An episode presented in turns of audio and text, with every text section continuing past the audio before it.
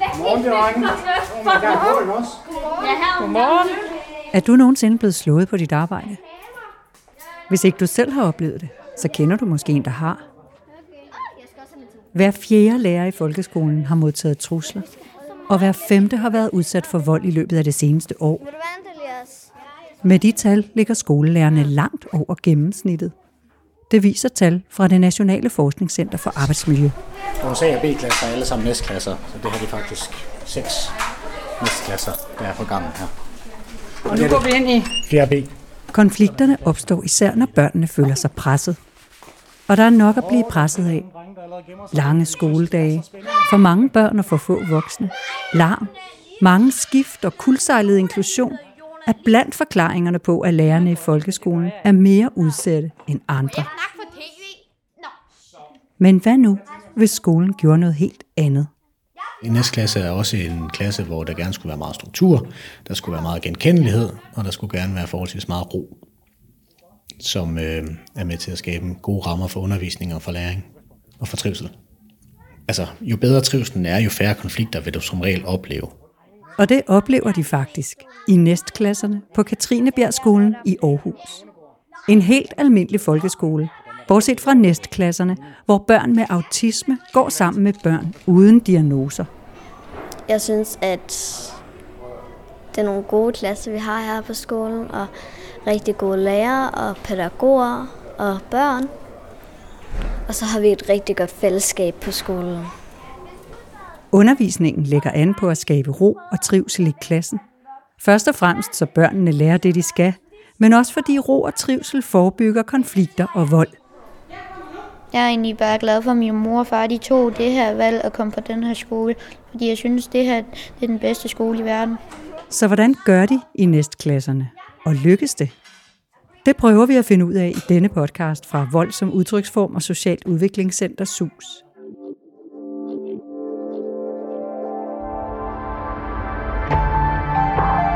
Jeg hedder Bille Stærl, og nu skal jeg have matematik sammen med 4B på Katrinebjergskolen.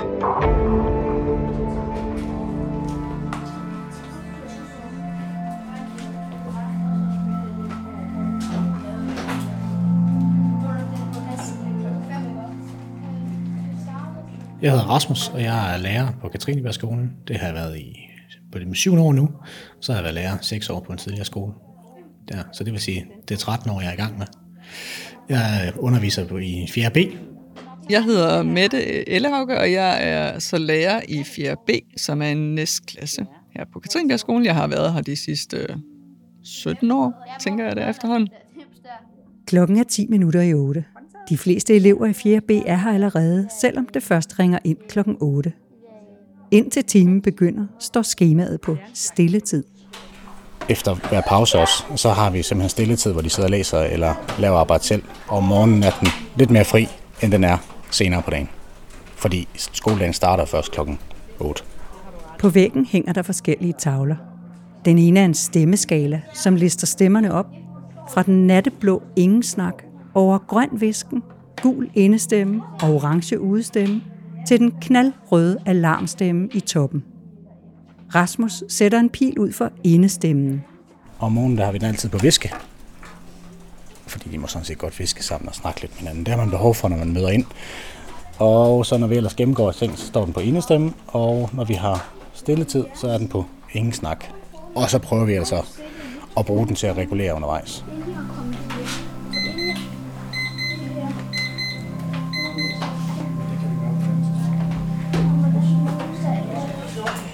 Så er stilletiden gået.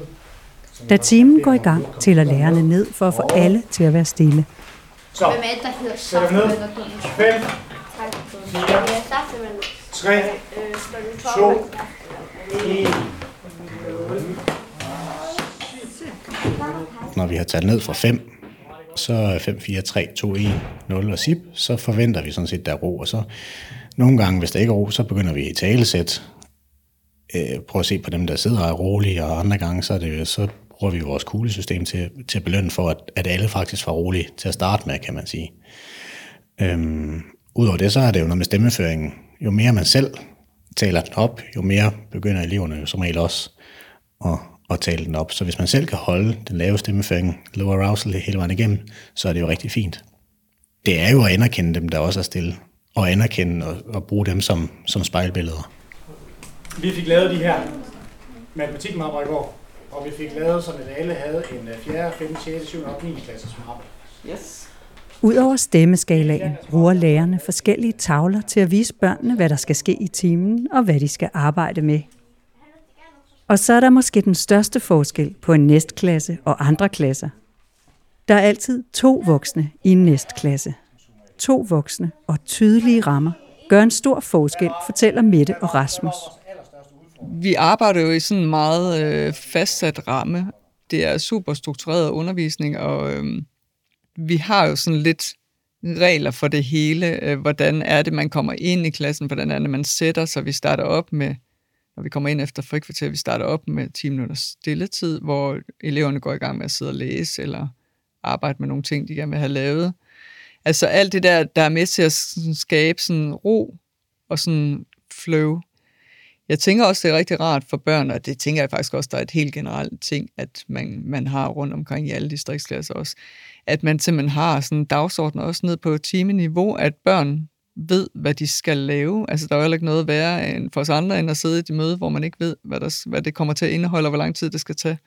Så jeg tænker, den der tydelige ramme med styring øh, af tiden og det visuelle, det kan hjælpe rigtig mange elever. For nogle er det rigtig rart at danne sig et overblik over, hvad er det, jeg skal lave i den her time. Det er det faktisk for de fleste elever. Alle vil rigtig gerne vide, hvad, er det, hvad, har, hvad har læreren tænkt, jeg skal lave nu her. Øh, men også som støttesystem. Nogle gange står der mere, nogle gange står der mindre. Men afhængig af, hvad det nu er, vi laver, så er at få skrevet klart og tydeligt, hvad er det, vi forventer, I skal lave. Og når I er færdige med det her, så skal I lave det. Det er jo noget af det, man siger, at øh, børn med en autismespektrumsforstyrrelse nyder rigtig meget godt af, og profiterer rigtig meget af, at, at der er stor visuel guidning. Så vi arbejder på den måde, at man ligesom, vi har, vi er dagsordenen for dagen helt ned på timeniveau, hvad er det, man skal, og vi har time timer, og vi arbejder rigtig tidsstyret, og så er det jo, at vi har alle de der hjælpemidler, som for eksempel, vi har en, en brain pause stol, altså hvor man kan holde sådan et, et break, at vi har hørebøffer, afskærmning, øh, jamen sådan forskellige muligheder, ikke? Så kan man sige, så er det jo alt det omkring det faglige. Det har jo også været meget drøftet i medierne. Der er jo også rigtig mange fordele i, at der er to voksne i klassen. Det betyder jo også, at man kan få hurtig hjælp, og man har faktisk mulighed for at komme omkring flere af de svage børn, og, og også samtidig også kunne udfordre de stærke børn, fordi der simpelthen er bedre øh, voksendækning. De her opgaver her, det vigtige i de her, det var, at vi får dem skrevet ind. Lige nu i de første opgaver i det her, der er der ikke noget tekst med. Det var bare rene og skære regnestykker, så derfor står der kun regnestykkerne herover og et svar. Når en ny næstklasse starter i 0. klasse, har den 16 elever, hvor F4 har en autisme-spektrum-diagnose. I 4. B er de nu 15 elever, hvor F5 har en diagnose. Næst er et amerikansk undervisningsprogram, og ordet betyder redde på engelsk. Faste rammer, ro og tydelige rutiner skal gøre klassen til en tryg og lun rede, hvor ungerne vokser og trives. Jeg spørger Frederik og Signe, om det lykkes. Jeg hedder Frederik Gylling Jørgensen, og jeg går i 4B. Hvad synes du, det bedste er ved at gå i klassen her?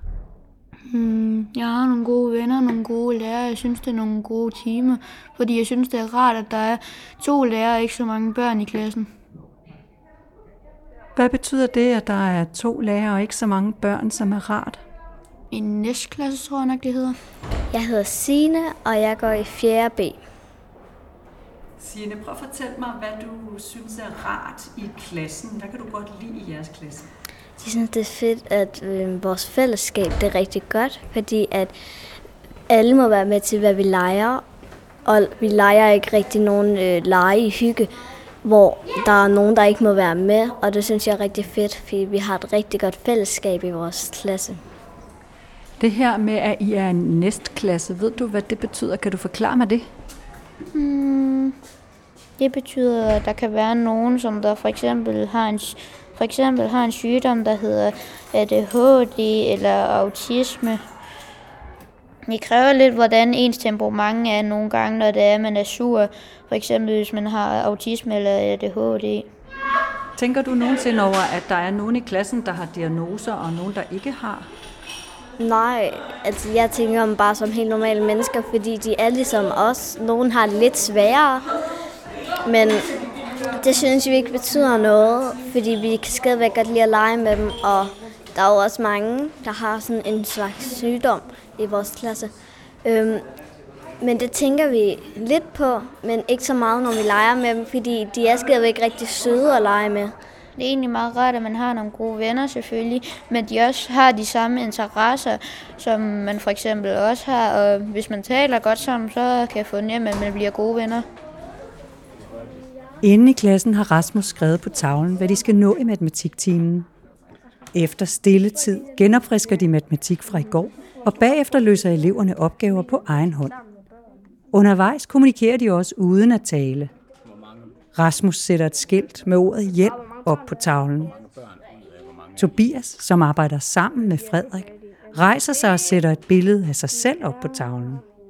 Nu ved Rasmus, at Tobias har brug for hjælp. Så hvad er brøken så? 4. 6 ud af 10.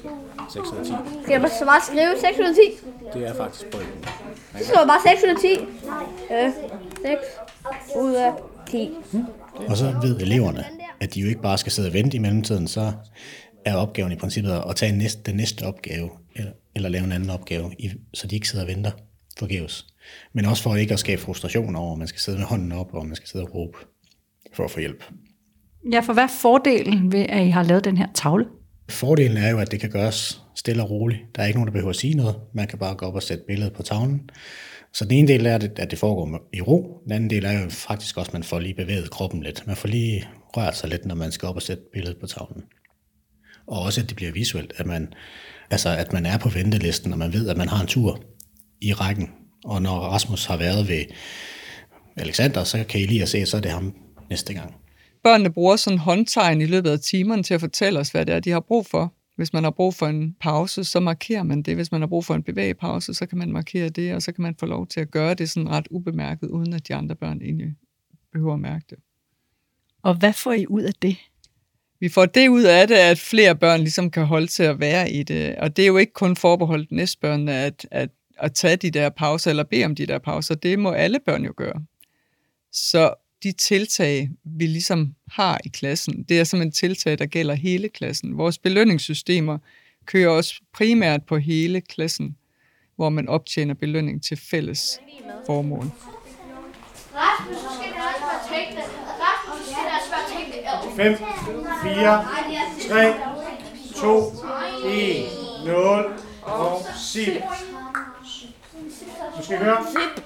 Da omkring halvdelen af timen er gået, har hjernen brug for en pause.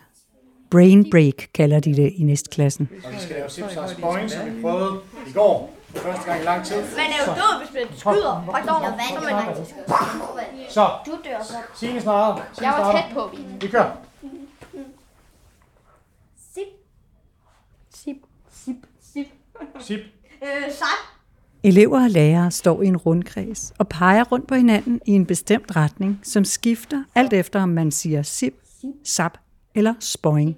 Spoing. Dem, der ikke kan finde ud af det, dør. Lærerne, Rasmus og Mikkel, er nogle af de allerførste, der dør. Vi lavede en brain break, der hedder Zip Zap Sporing, øh, og det gjorde vi sådan set, fordi at elever har behov for at komme op og bevæge sig undervejs. Så den, den klarer sådan set to ting. Den klarer det der med, at bevægelse er godt, men også at, at fællesskabet er vigtigt, og det er også fæ- vigtigt at styrke fællesskabet i sådan en gruppe her. Så det, og de havde det jo sjovt, hvis man lader, det hørte jeg i hvert fald, de havde. Så derfor. Og nogle gange har vi to brain breaks i løbet af et dobbeltmodul, andre gange har vi en. Brain breaks, hvad er det? Et, et oversat fra engelsk, så er det jo en hjernepause. Men det er, når du har siddet og arbejdet. Man, man kan jo i princippet kun arbejde så så lang tid ad gangen. Nogle elever i klassen har papir på, at de faktisk ikke kan arbejde meget længere end 20 minutter ad gangen. Så derfor har vi behov for at lægge nogle pauser ind, så man har mulighed for ligesom at, at genlade systemet, men også bare nogle gange lige at få rystet hovedet. Det kender vi også godt selv som voksne. Vi har faktisk også mulighed for i klassen, og nu har vi ikke pausestolen lige pt, men vi har faktisk en pausestol. Lige nu har vi et pauseområde nede bagved, hvor man gerne må markere, at man vil have 5 minutters pause, så må man gå derned, og så komme tilbage i undervisning igen. Eller markere med hånden, så kan man tage en lufter udenfor. Og nogen bruger det mere end andre. Men det er jo for at skabe mere kvalitet, mere energi. Sip. Sip. Øh, zap. Sip. Du har selv været lærer i den almindelige folkeskole, og nu er du så lærer i en næstklasse. Hvad synes du er forskellen på at undervise som lærer i en næstklasse og i en almindelig folkeskoleklasse? Man skal i hvert fald være meget mere skarp på, hvordan man tilrettelægger opgaverne, hvordan man planlægger undervisningen. Øh, der er mere kontant, nu siger jeg kontant afregning. men det er der som regel altid med elever. Men, men hvis man ikke er meget skarp på, hvad det, hvad det er, man gerne vil have dem til at gøre det, hvordan man gerne vil have dem til at gøre det, så, så, så kan det godt være med til at skabe frustrationer hos nogle af de elever, der har autisme. Eller, ja. Og men så kan man også sige, at andre gange, så er der faktisk ganske meget ro. Det, øh, det kan være rart at være i, både for, for voksne og for elever. Og hvor bevidst er du om at skabe ro? Jeg er meget bevidst om det. Så er det ikke altid, det lykkes, men, men man er meget bevidst om det, fordi vi ved, at vi har elever, der reagerer, der er meget sensitive over for, for, for larm. Så hvis der bliver for meget larm, så er der flere, der kommer til at reagere på det. Derfor er vi meget bevidste om det, og jeg er meget bevidst om det. I 4. B glider matematiktimen videre, nu med friske hjerner. Alt under fred. Ungerne arbejder. Det meste går efter planen. Men inde i en af de andre klasser er en elev blevet frustreret og står nu ude på gangen og råber og hamrer på døren, mens en lærer forsøger at tale situationen ned.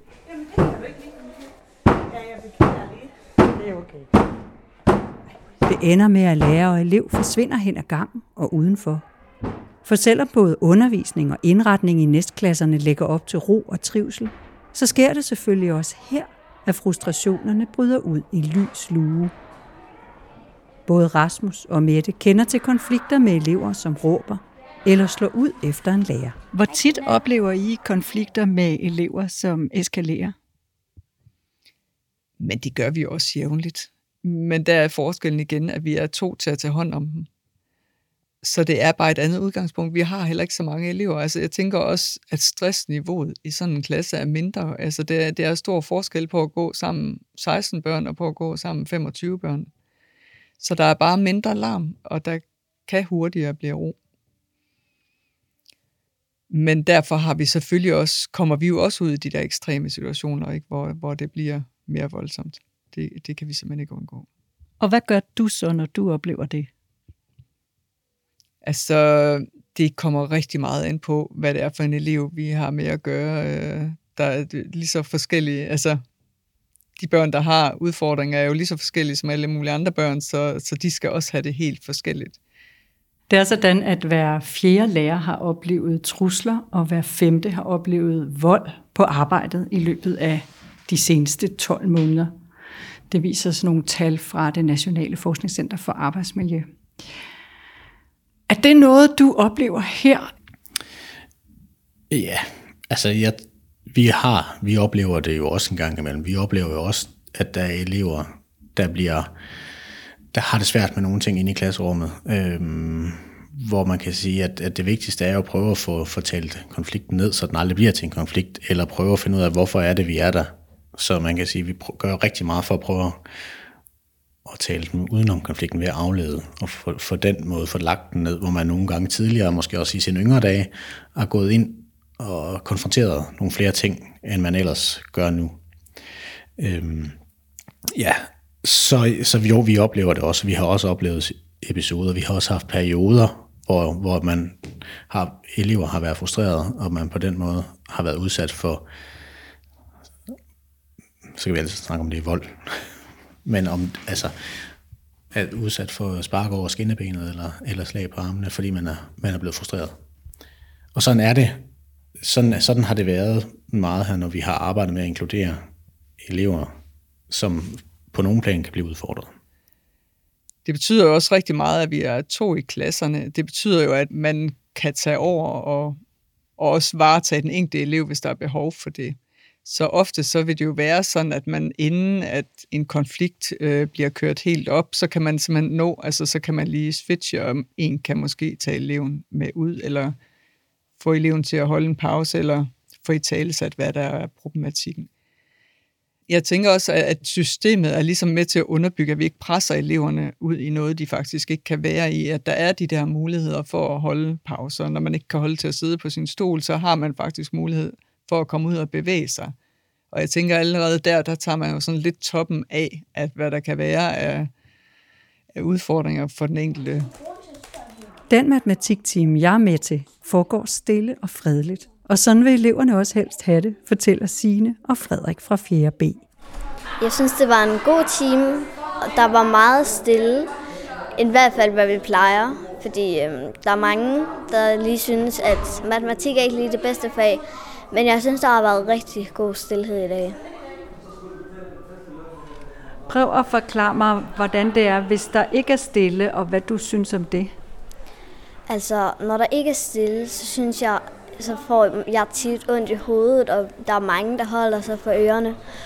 Og vi alle sammen, vi får bare ondt i hovedet hele tiden, og så nogle gange så bliver, er der nogen, der bliver sendt ud fra klassen, så meget de larmer. Er der nogle gange, hvor der er sådan larm i klassen? Hmm.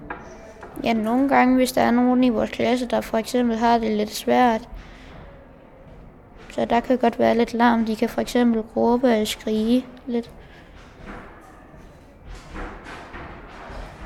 Hvad gør I andre så? Hmm, vi prøver egentlig bare at vente på, at de sådan lidt er faldet til ro, og vi prøver egentlig lidt at ignorere det. Og så prøver en af lærerne lige at tage, tage barnet med ro og lige komme udenfor at få dem lige ud af klassen, og sådan at vi andre vi kan lære noget mere i klassen, i stedet for at vi skal vente på, på ham eller hun, der er sur. Hvordan får du det, hvis der er nogen, der er meget urolige hmm. eller sure? Hmm. Jeg kan ikke helt altid koncentrere mig. Der er ingen tvivl om, at stille, det kan man jo nemmere koncentrere sig i. Så jeg ved ikke helt, hvad jeg skal sige med til det. Klar tale fra Frederik. Det er lettere at koncentrere sig, når der er stille. Og roen i næstklassen kommer ikke af sig selv. Lærerne har været på timevis af efteruddannelse. De har lært om autisme, de har lært metoder til at dæmpe konflikter, og co-teaching, altså hvordan de bruger hinanden, når de er to i klassen, fordi de også er nødt til at indrette deres undervisning efter hinanden. De har også et tæt samarbejde med kommunens pædagogisk-psykologiske rådgivning, og det er alt sammen nødvendigt. Men når regnestykket gøres op, oplever Rasmus og Mette, at de langt hen ad vejen kan forebygge konflikter. Og de har lært at løse dem, hvis de opstår alligevel. For det første nogle gange øver vi os i at fuldstændig at skifte emne og prøve at tale... Øh, man kan ikke tage en konflikt, når, når, når det hele kører, og blod pumper og sådan ting. Så, så, det, så kan det være rigtig svært at få gjort noget ved konflikten. Så vil man som regel bare optrappe den. Så før man kan drøfte, hvad der reelt set er sket, så bliver vi nogle gange nødt til at få, den, få situationen ned i, helt ned i gear, og ned på et niveau, hvor det bliver muligt at snakke om det. Så en del af, af det er jo at prøve at aflede og prøve at sige, nu går vi lige et andet sted hen og snakker om noget. Og det er jo også der, at det for eksempel inde i klasselokale kan være rigtig godt at være to, fordi så har man muligheden for, at den ene går med en elev, hvis det er, at det bliver svært. Og så kan man forhåbentlig tale den ned, øhm, og nogle gange uden at sige noget. Bare lade den være lidt i ro, gå en tur, snakke om noget andet. Øhm, det er jo noget af det, vi kan, og så kan man sige, så, så, så er det jo et håb om, at den generelle struktur inde i klassen er, er med, altså at der er ro på, der er low arousal, det er med til at, at dæmpe konfliktniveauet. Det skulle jo gerne være et output af, af selve klasserummet også. Er det det? Det tænker jeg, det er. Altså jeg tænker, at, at når, på de, når vi har de allerroligste dage og perioder generelt, så, så er der rigtig meget arbejdsro, så er der rigtig få konflikter de er jo faktisk rigtig gode til at holde pause sammen, eleverne også. Så, så på den måde, så synes jeg, at, at, at det fungerer. Man kan bede om at få en pause, øh, hvor man simpelthen lige trækker sig fra fællesskabet, og øh, så, så er man faktisk selv ansvarlig for at sætte øh, sådan en lille time timer på fem minutter. Så når man sidder der i fem minutter, så skal man faktisk selv vende tilbage til sin egen plads og genoptage arbejdet. Og fungerer det? Det fungerer faktisk rigtig fint. Altså, langt de fleste børn er rigtig gode til at, at gøre det og komme tilbage øh, til undervisningen igen. Det fungerer også rigtig godt på den måde, at det faktisk ikke kræver andet end et nik fra læreren i forhold til at svare på et håndtegn. Og så er det ligesom i gang. Og når eleven så er trænet i at selv at komme tilbage, så er det faktisk ikke noget, klassen som sådan bemærker. Det er heller ikke sådan, at fordi en holder en pause, så er der 10 andre, der gerne vil holde en pause. Det var der måske lige den første uge, fordi så var det spændende, men, men det er faktisk ikke noget, der sådan ligesom udvikler sig på den måde. Så jeg tænker, jo mindre pres vi lægger på børnene sådan generelt, jo større chancer har man også for at kunne begå sig i det. Og jeg tænker også, at det er en af grundene til, at, at vi ikke så ofte, fordi vi kommer selvfølgelig også ud i, i voldsomme situationer, men at vi ikke så ofte øh, kommer ud i de der situationer, hvor børnene bliver udadreagerende. Det I gør her, hvordan synes du så, at det virker for jeres elever? Jamen, jeg synes, det virker rigtig godt. Altså, jeg tænker, at, øh, at de er meget trygge i øh, den ramme, vi har. Øh, de har et godt fællesskab. Så jeg tænker, at, at det, at åbenheden og rummeligheden, altså, jeg tænker faktisk, at vores børn bliver meget, meget rummelige af at gå i sådan en klasse.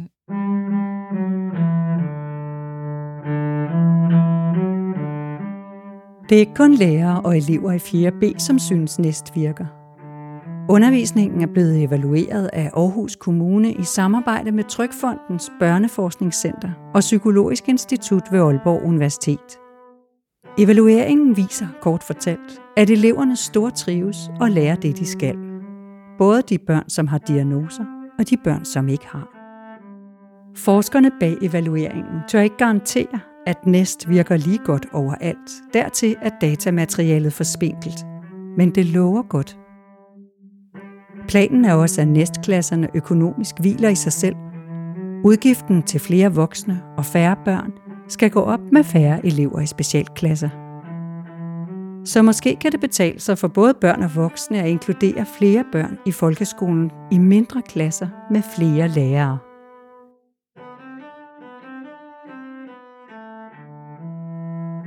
Her ser vi farvel til Rasmus, Mette, Frederik og Sine og alle de andre i 4B på Katrinebjergskolen i Aarhus.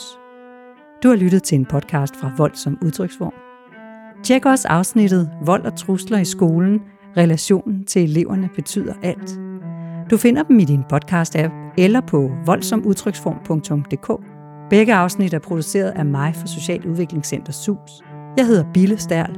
Tak fordi du lyttede med.